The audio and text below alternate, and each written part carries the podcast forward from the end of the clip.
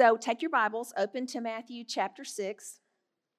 And I'm actually going to go back and we're going to look at verses 5 through 8 because it really sets the stage for Christ telling us how to pray. Because he tells us first how not to, and then he says, Now pray in this way. This is how I'm going to show you to pray. So, beginning in verse 5, it says, When you pray, you're not to be like the hypocrites, for they love to stand and pray in the synagogues and on the street corners, so that they may be seen by men. Truly I say to you, they have their reward in full. But you, when you pray, go into your inner room, close your door, and pray to your Father who is in secret. And your Father who sees what is done in secret will reward you. And when you're praying, do not use meaningless repetition as the Gentiles do, for they suppose that they will be heard for their many words.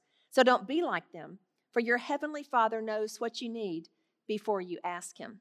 So, what is He saying? What are His prerequisites for prayer? Well, first of all, He says, don't be a hypocrite.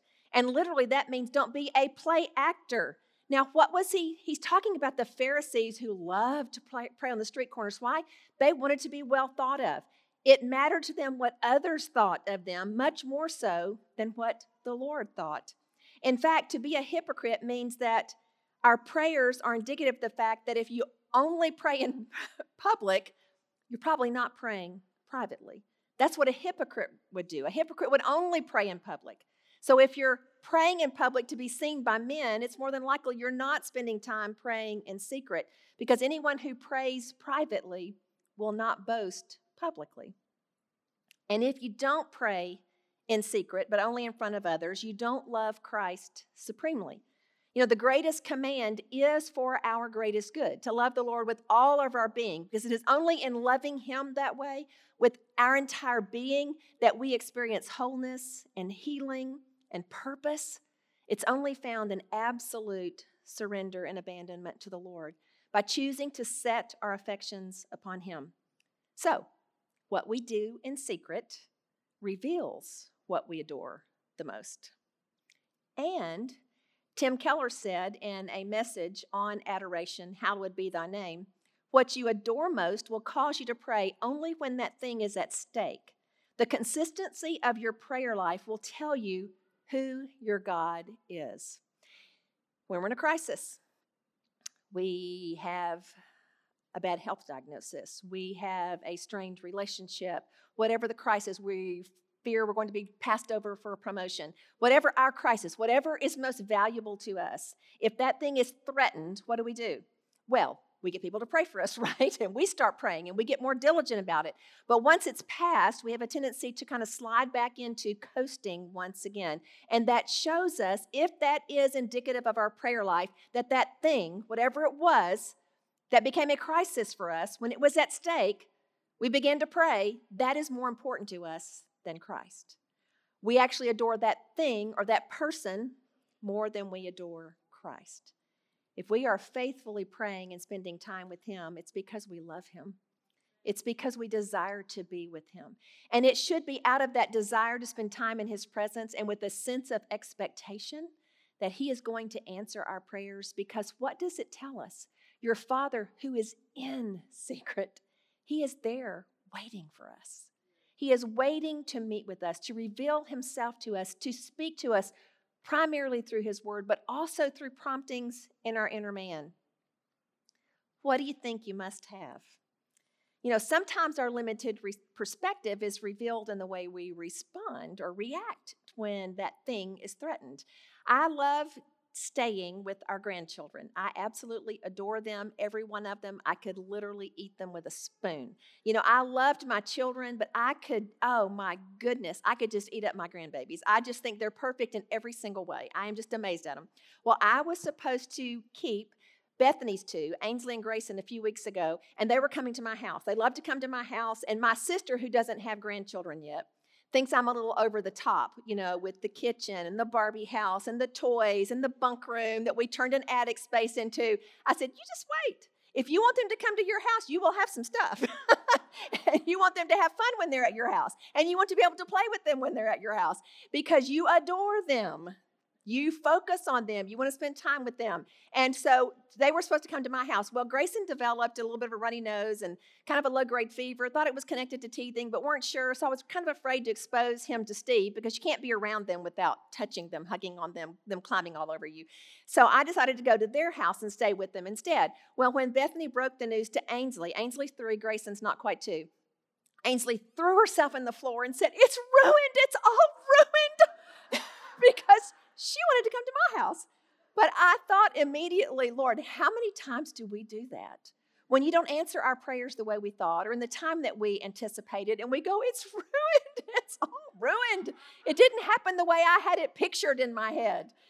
You know, as we grow, we should develop in trust in relationship with the Lord and recognize that when things take a turn that he is sovereign he is in control and we can trust him our oldest daughter, Lindsay, and her husband, Ryan, were looking for a home to move to that had a flatter yard for their children to play in. They're getting older, they're now getting into soccer and all that kind of stuff. So, to have a place where they could practice, they live on a really steep hill, and the backyard just kind of drops off. So, they've been looking for a home. Well, they found one that they just fell in love with. And you know how that is when you see a house, you like it. It was on, I don't know, two or three acres of land. So, it had extra space. The house was a little bit larger than they thought they had needed, but hey, your family will grow into it. They can have extra people over.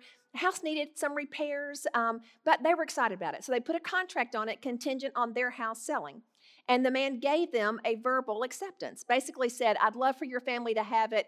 I, this, I'm willing to wait. Well, then somebody else comes along and gave him a contract that wasn't a contingency, and he took their contract. Well, initially you're thinking, no, wait a minute. We thought we found our house. Well, this one was almost 20 minutes away from church and school and the things that their kids do, and they're getting into more extracurricular activities. So it's important how far you are from school and church. And they started looking again. So they found a neighborhood just like three minutes away. There was a house for sale there. They looked at the house, it didn't quite meet their needs, but as the Lord would have it, a person who lived in the neighborhood whose house was not on the market contacted their realtor and said, You know what? I really need to downsize. I'm willing to sell my house if somebody's interested, but I don't want to put it on the market and I don't want to hassle over the price. Here's the price. If you know somebody's interested, just let me know. Well, so they went to look at that house. Guess what? They loved it. They loved it. And so now it is, they closed on it Friday, which is so exciting because now they're going to be three minutes from the church and school and all the things that their family do. And they are so excited about that. Well, do you see the turn in the road? They thought they wanted that first house. And yet it's 20 minutes away. And I told her, I said, as your kids get older, you're going to be going back and forth so much to school and church that you're going to want to be a little bit closer than that. And having kids over and friends after school, all that goes into that. So they were so excited now about this house. But we see how God does that. Sometimes He protects us from ourselves when we're praying about a specific thing because we may think this is the way we want things to go. And God says, No, wait a minute. I'm closing this door because I'm going to open a better one for you.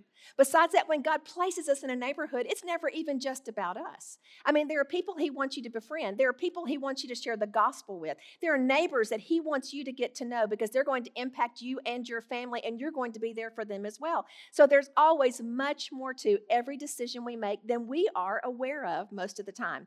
So we have to trust Him and see him in secret and place our affections on him. So he tells us don't be a hypocrite, don't be a play actor, don't just pray in front of people, pray privately. Spend time with the Father. Do it not for man's acclaim. But what does he say? Your Father who's in secret will see you and he will reward you. Do it for the reward of the Father and for the intimacy of the relationship that he is offering. Go to that secret place and don't use meaningless repetition. You don't have to pray a certain way. It doesn't have to be beautiful. And I know all of us have heard some people who are just articulate. And when they pray, you just feel like you're lifted into the heavenlies because their language is beautiful and lofty. In fact, Steve has been reading this year in his devotional time, morning and evening, by uh, Charles Spurgeon, and his language is lofty and beautiful. He has a way with words that just captures your heart and is able to express something with such meaning that you go, oh, yes, that's it. That's exactly the way I would have said it if I could speak like that. And Steve read something to me last night and he said, Who talks like this anymore? Like, who writes like this anymore? It's so beautiful. That is not what God is listening to. If we didn't get anything out of the Beatitudes, we know that. He's looking at our heart. He's wanting our heart's affection to be set upon Him, for our hearts to be undivided in devotion to Him. And if our hearts are focused on Him, He is listening and looking at our heart, not just our words. So don't think you have to pray a certain way or you have to repeat it so many times. That is not what God's looking at. He's looking at a heart full of love and faith that focuses on Him and trusts Him ultimately. So now that we know how we're not to pray, let's look at the model that Christ gave us. Let's pick back up in verse 9. He says, Pray then in this way Our Father who is in heaven, hallowed be your name. Your kingdom come, your will be done on earth as it is in heaven. Give us this day our daily bread, and forgive us our debts as we also have forgiven our debtors and do not lead us into temptation, but deliver us from evil. For yours is the kingdom and the power and the glory forever. Amen. And then he gives some commentary on one of the things we prayed. He says, For if you forgive others for their transgressions, your heavenly Father will also forgive you. But if you do not forgive others, then your Father will not forgive your transgressions. Pretty serious. So we begin by saying, Hallowed be thy name. Now, to hallow something means to revere it, to honor it, set it apart as sacred. It's a word we don't use much anymore. It's an old English word, but they're really, even most of the modern translations still use the word hallowed when translating the Lord's Prayer because there's not an English word that's really equivalent. It is to set above everything else. His name is preeminent, it is above all, it is holy. So we are to hallow his name. In fact, Martyn Lloyd-Jones, in his book, The Sermon on the Mount, said there is a sense in which we should take off our shoes whenever we use the name. You know, the Jews would not even pronounce the name, and we pronounce it Yahweh just because we don't really know how else to pronounce it. They wouldn't even put put um, vowels in; they just used the consonants. They wouldn't say the name out loud because His name was so hallowed, so holy and other that they wouldn't even speak His name. Now, I've given you a list of some of the names of God as they are given to us in Scripture. Elohim is God Almighty, it's the Creator God that's given to us in Genesis chapter 1. In Genesis 2, uh, verse 4, we're actually first given Yahweh, Jehovah, the Lord our God, Yahweh Elohim, in Genesis 2, verse 4, um, before it's actually revealed to Moses at the burning bush in Exodus, where the God reveals to him, I am that I am is sending you. When they ask you, Who's sending you? I am, the God who is, the self existent one. And when you're reading your Bible, it'll be in all caps, all caps L O R D. That is the name for Yahweh or Jehovah. They're the same name. Then I've given you the compound names that have been given to us as God has revealed himself to us in Scripture. He begins and he just rolls out his names, revealing to us his character, who he is. He is Jehovah Jireh, the Lord our provider. He is Jehovah Rapha, the Lord our healer. He is Jehovah Nissi, the Lord our banner, who goes before us and is over us. He is Jehovah Shalom. He is the Lord our peace. He is Jehovah Raah. He is the Lord our shepherd. He is Jehovah Tsidkenu, the Lord our righteousness. He is Jehovah Shammah, the Lord who is present. There are seven of them. I would encourage you to take a name a day this next week. And when you hallow his name, if you use the Lord's Prayer as just an outline for walking through your personal prayer time, it's so important that we pause first and hallow his name. Recognize he is the God who is in heaven. He is the exalted one. It prevents us from rushing into his presence. It causes us to pause and prepare our hearts to be in the presence of this Holy One. So Jesus is saying, the most unmistakable way to tell that your Christianity is real, not just external, is to look at your secret prayer life. do you praise God in secret? Do you enjoy Him? Do you hallow His name? Because what we do in secret reveals what we value. So we need to go to praise before petition, before confession. First, because praise is supposed to frame the others, it's to dominate and saturate the others. All the problems we're having relating to the world or ourselves are really problems of adoration. If you don't hallow God, the problems will show up in petition and confession. Well, then we move from our Father. Let's just pause right there, too, on our Father. The fact that we can call this one whose name is hallowed and is so far above all others, Father Abba, because of what Christ has done for us, we're in the midst of Holy Week. How awesome that we can reflect on the Lord's Prayer that Christ has given us access to the Father because of Easter, because of his willingness to go to the cross, to die, be buried, and be raised from the dead, conquering sin, hell, and the death for us so that God can be our Father. But it also means that if He is my Father, He is also the Father of all who call on Him in Christ.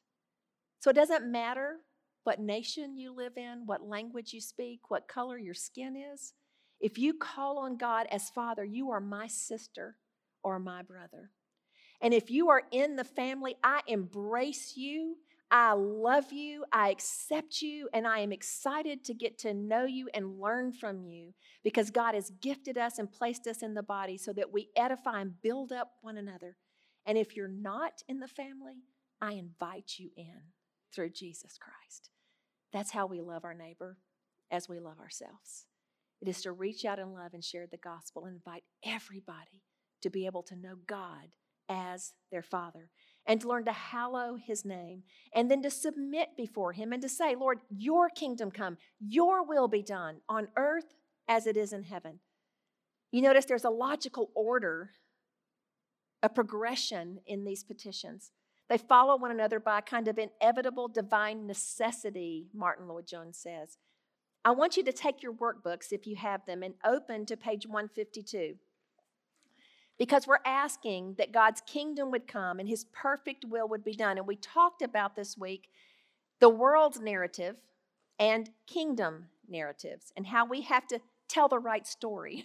we have to know what the truth is. And we gave you a couple of false worldly narratives and then countered them with the kingdom narrative. One, I am alone. Well, you're actually never alone. Jesus has said he will never leave you nor forsake you. What about the feeling that I must be in control at all times? I, I must be in charge. That's completely false. We know we're not in charge of anything, but Jesus is. And God the Father is good and everything he does is good, and we can trust him. We can place our trust in him because he is in control. And if we will take those false narratives, those lies, and replace them with what is true and start setting our mind on things above, we will then have the kingdom narrative, the narrative of God's kingdom that we're praying will come from heaven to earth. And it literally is in prayer that God's will comes from heaven to earth we don't truly understand prayer except that it is the vehicle that God has chosen through which His will comes from heaven to earth. That's why we pray. So we get in on what He is doing. Prayer changes things, but it also, first and primarily, changes us. It gets us in line with His will. And that's what we're doing. When we call Him Father, we recognize His holiness, we hallow His name, and we submit to His perfect will. We are lining our will up with His will so that then we can ask whatever we wish and it will be done for us because we're asking according to the will and the Word of God. I pointed out a woman, Harriet Tubman. And if you've not read a biography on her, the one that I actually shared a quote from is called Bound for the Promised Land. And I shared this week, I actually wrote the week study that when my girls were in town one night and we got a bunch of the the babies to bed, we watched the movie Harriet. It's fabulous. And they actually did a really good job portraying her faith in the Lord and how God spoke to her and directed her. And literally, what she was able to accomplish is it's miraculous. It is absolutely miraculous. But even after personally rescuing over 70 former slaves, she eventually became the first American woman ever to lead an armed raid into enemy territory. It was through serving in this capacity that she saw over 700 slaves come to freedom. And in 1896, Tubman purchased 25 acres to establish a home and hospital for indigent, aged, and sick African Americans. A woman who walked by faith a woman who saw injustice and could not be silent, could not be apathetic, could not be complacent. Do you know why? Because of her great faith, because she had an intimate prayer life. She was in line with the will and the heart of the Father, and God commissioned her. He called her. And because He called her, she stepped out in faith and she believed. In fact, I love the quote um, at the bottom because it says, um, one of the people said, It never seemed to strike her at all as strange or mysterious. Her prayer was the prayer of faith, and she expected an answer. She knew when she prayed, God would answer, and she was listening and waiting for that answer. And consequently, God was able to trust her and to use her mightily. And so, part of what I am praying is that God will raise up spiritual Harriet Tubmans who will be, I mean, focused and excited and passionate about sharing the gospel and seeing people set free from the slavery of sin and come into the life of freedom and wholeness that we have because we're in Christ Jesus, but then to go after others and to see them come to Christ and then to meet tangible needs, to minister to the least of these. That's exactly what Harriet did, and it's exactly what Jesus Christ has called all of us to. Lay down the burden that you believe you know what's best.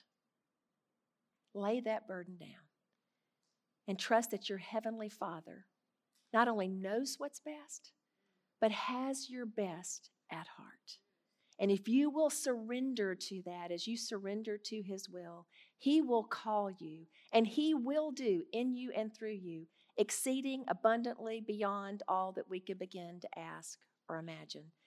Well, we move from that after we've aligned our hearts with the Father into petition. And He says, Then you pray, give us this day our daily bread.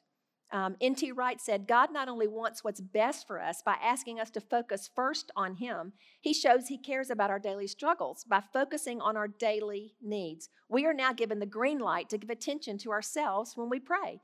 And it goes on in chapter 6 to say, But seek first His kingdom and His righteousness, and all these things, food and drink and clothing, will be added unto you. We can lift those petitions to Him, but then we leave them with Him.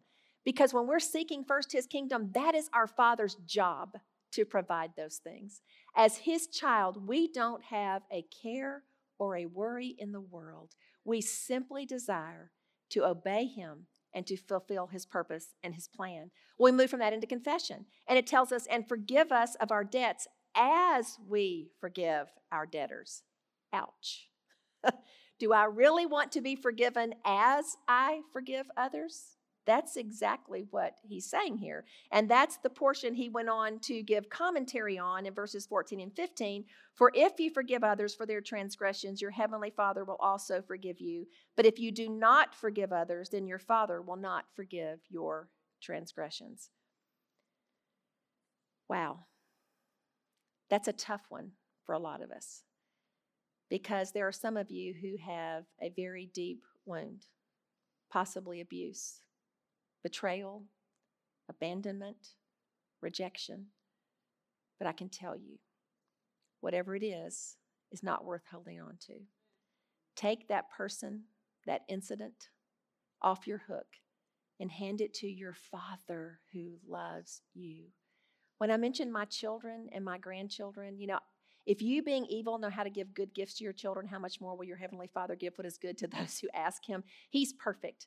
I am evil and fallen, and I have a sin nature, and I loved my children, and I would have done anything I had to do to make sure they had everything they needed, that they didn't worry about where their next meal would come from, or that they had the things they needed for school. I would do it, and I feel the same way about my grandchildren. It wouldn't matter what I have to do, and boy, you better not cross one of them.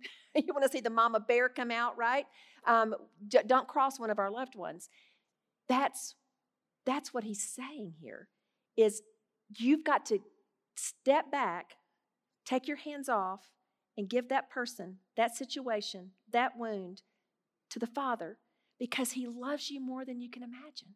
And He will fight for you. That's one of the reasons I love Mary of Bethany so much. We see her at Jesus' feet the three times she is specifically discussed in Scripture. And all three times she's at her feet, two times people are complaining about her. She doesn't have to say a word. Jesus comes to her defense. What did God say?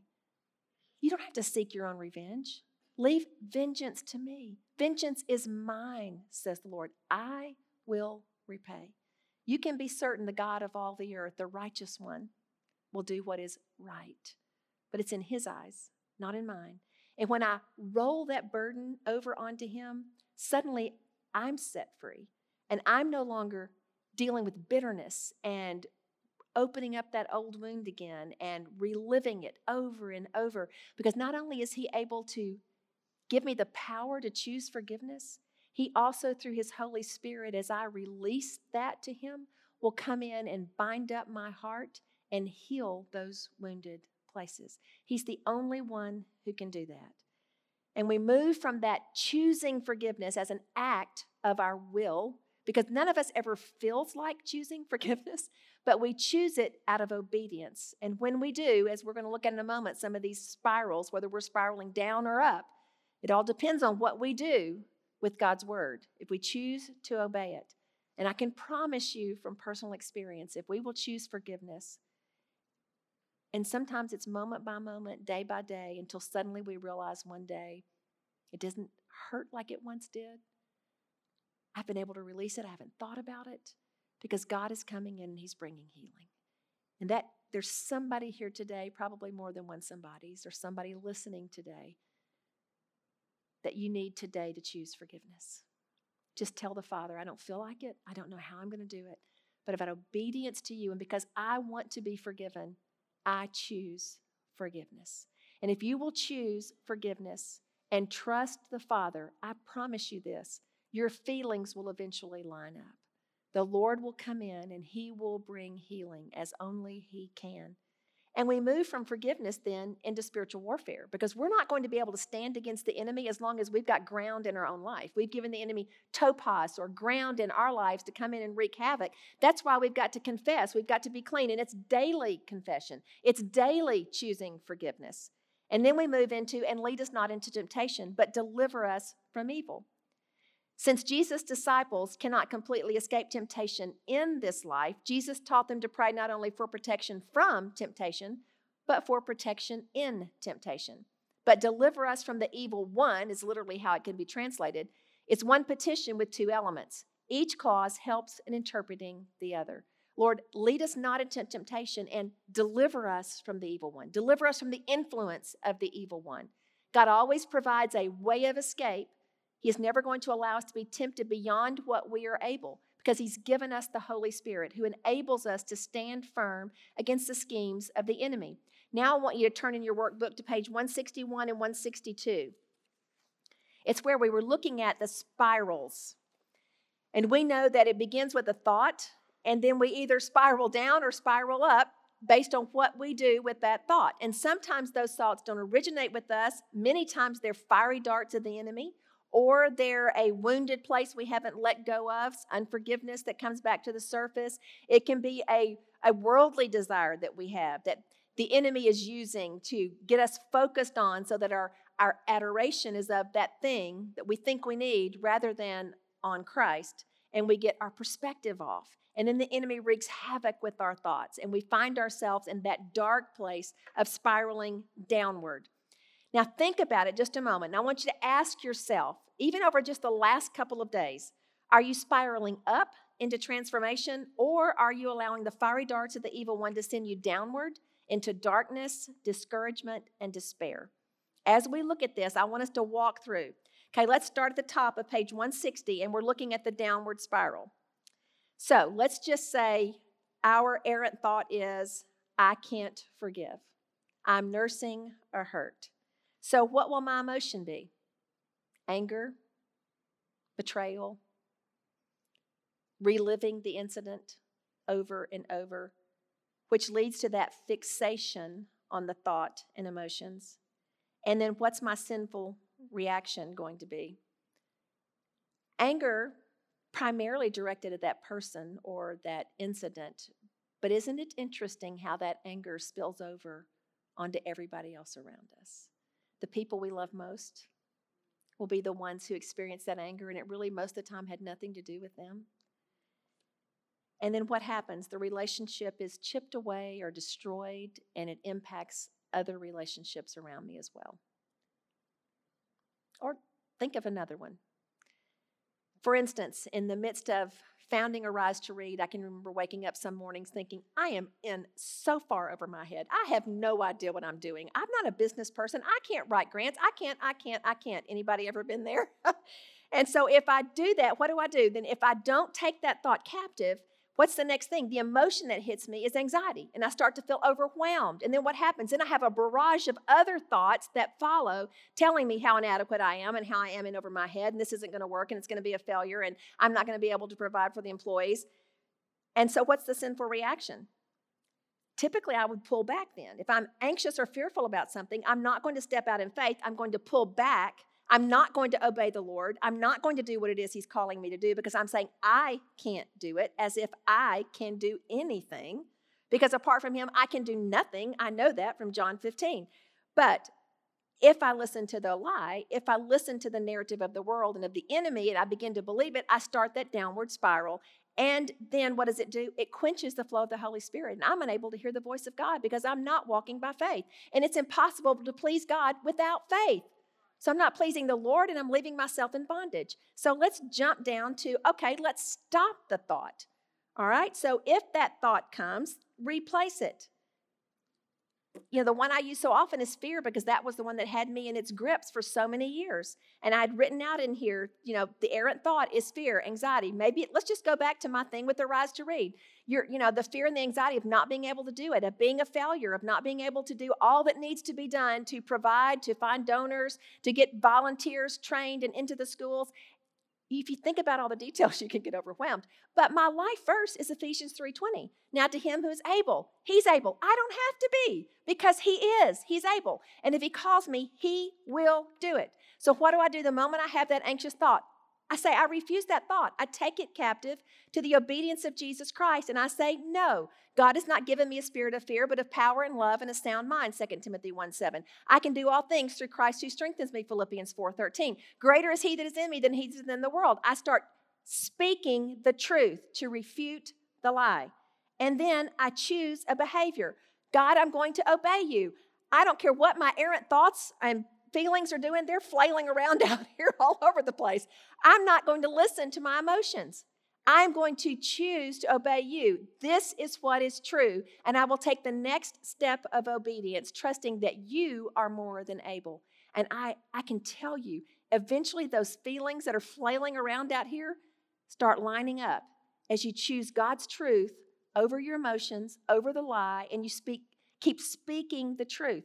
Remember what we said every time the enemy hits you with what if, you hit him with what is. It is written. That's how we respond to all the what ifs the enemy hits us with. And so when I do that and I take that thought captive, I replace it with truth, my emotions eventually lead, come in, and then I experience his life and peace. That's exactly what Philippians 4, 6, and 7 says. Be anxious for nothing, but in everything by prayer and supplication with thanksgiving, let your requests be made known to God. Turn them into prayer. And then the peace of God, which passes all comprehension, will guard our heart, our emotions, and our mind, our thoughts in Christ Jesus. It literally builds a fortress around our emotions and around our minds. We have His peace, His life. The mind set on the Spirit is life and peace. And then there's transformation we're transformed. And our faith is boosted because we have seen God come through again. We've seen his ability over and over because we choose to place our faith in him. Remember what the biographer said about Harriet? People were so amazed because she prayed and expected an answer. Do you know why? She was doing God's work. She had been called by Him. And if God calls us, and we know He's called us to take the gospel to the nations, we know He's called us to make disciples of all the nations. We know we're to love our neighbors, we love ourselves. We know we're to adore Him above all. If we will do what we know to do, ladies, it's simple. Not easy, but it's simple. It is not complicated. We complicate things.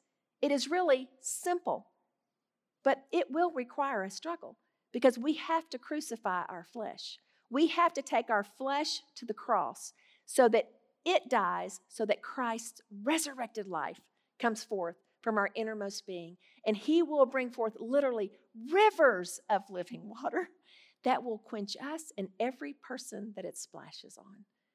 Then we become the salt and the light that we talked about in Matthew chapter 5.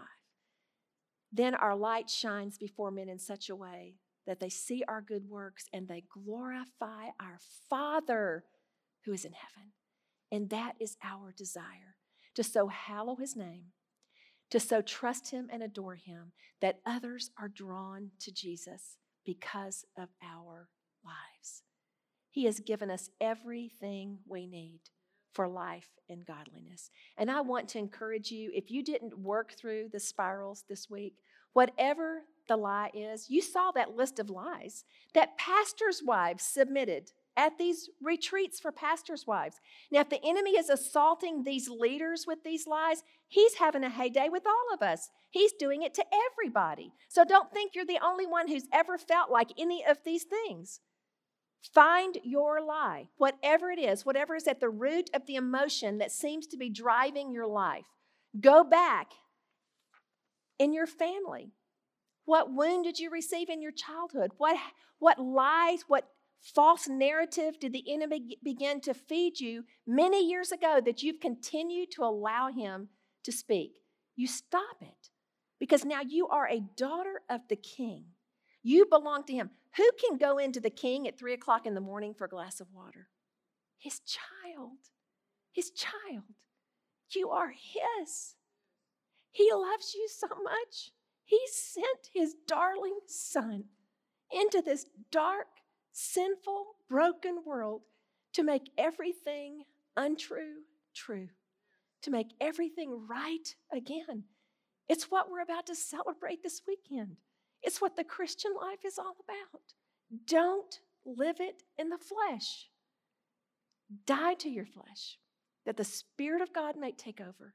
And He is more than able to do exceeding abundantly beyond all that you can begin to ask or imagine, according to His power that lives within you. It's His power, not yours. It never was ours. It is His power living and flowing out of the crucified life that enables us to do those things we could never begin to dream of doing or accomplishing for His glory, for His namesake. And then we close with praise. For thine is the kingdom and the power and the glory forever.